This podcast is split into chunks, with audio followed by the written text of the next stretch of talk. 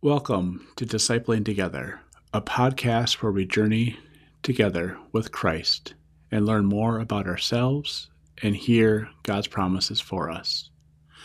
My name is Pastor Dan Foster, and I'm a pastor in the United Methodist Church serving in southern Minnesota. Welcome to the season following around and following Pentecost. Here we hear stories about God's people being God's people and following their calling to be part of who God would have them be.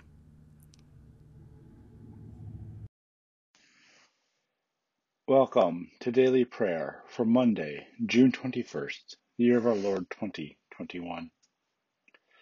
Let us prepare our hearts and minds for prayer. Grace and peace to you from the one who is, who was, and who is to come from the seven spirits before the throne, and from Jesus Christ, the faithful witness, the firstborn from the dead, sovereign of the rulers of the earth.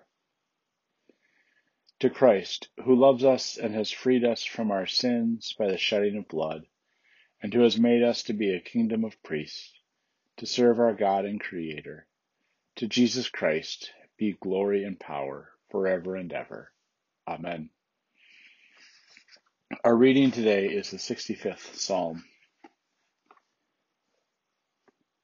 God of Zion, to you even silence is praise. Promises made to you are kept. You listen to prayer. All living things come to you. When wrongdoing becomes too much for me, you forgive our sins. How happy is the one you chose to bring close the one who lives in your courtyards. We are filled full by the goodness of your house, by the holiness of your temple. In righteousness you answer us, by your awesome deeds, God of our salvation, you who are the security of all the far edges of the earth, even the distant seas.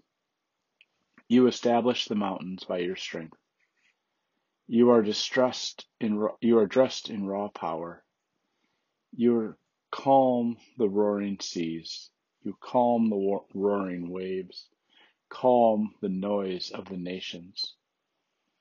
Those who dwell on the far edges stand in awe of your acts. You make the gateways of morning and evening sing for joy. You visit the earth and make it abundant, enriching it greatly.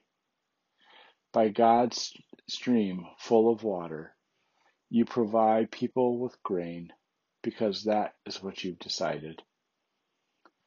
Drenching the earth's furrows, leveling its ridges, you soften it with rain showers. You bless its growth. You crown the year with your goodness. Your paths overflow with rich food. Even the desert pastures drip with it and the hills are dressed in pure joy. The meadowlands are covered with flocks, and the valleys decked out in grain. They shout for joy, they break out in song. Let us pray. Gracious God, all of creation comes to you and calls out in joy.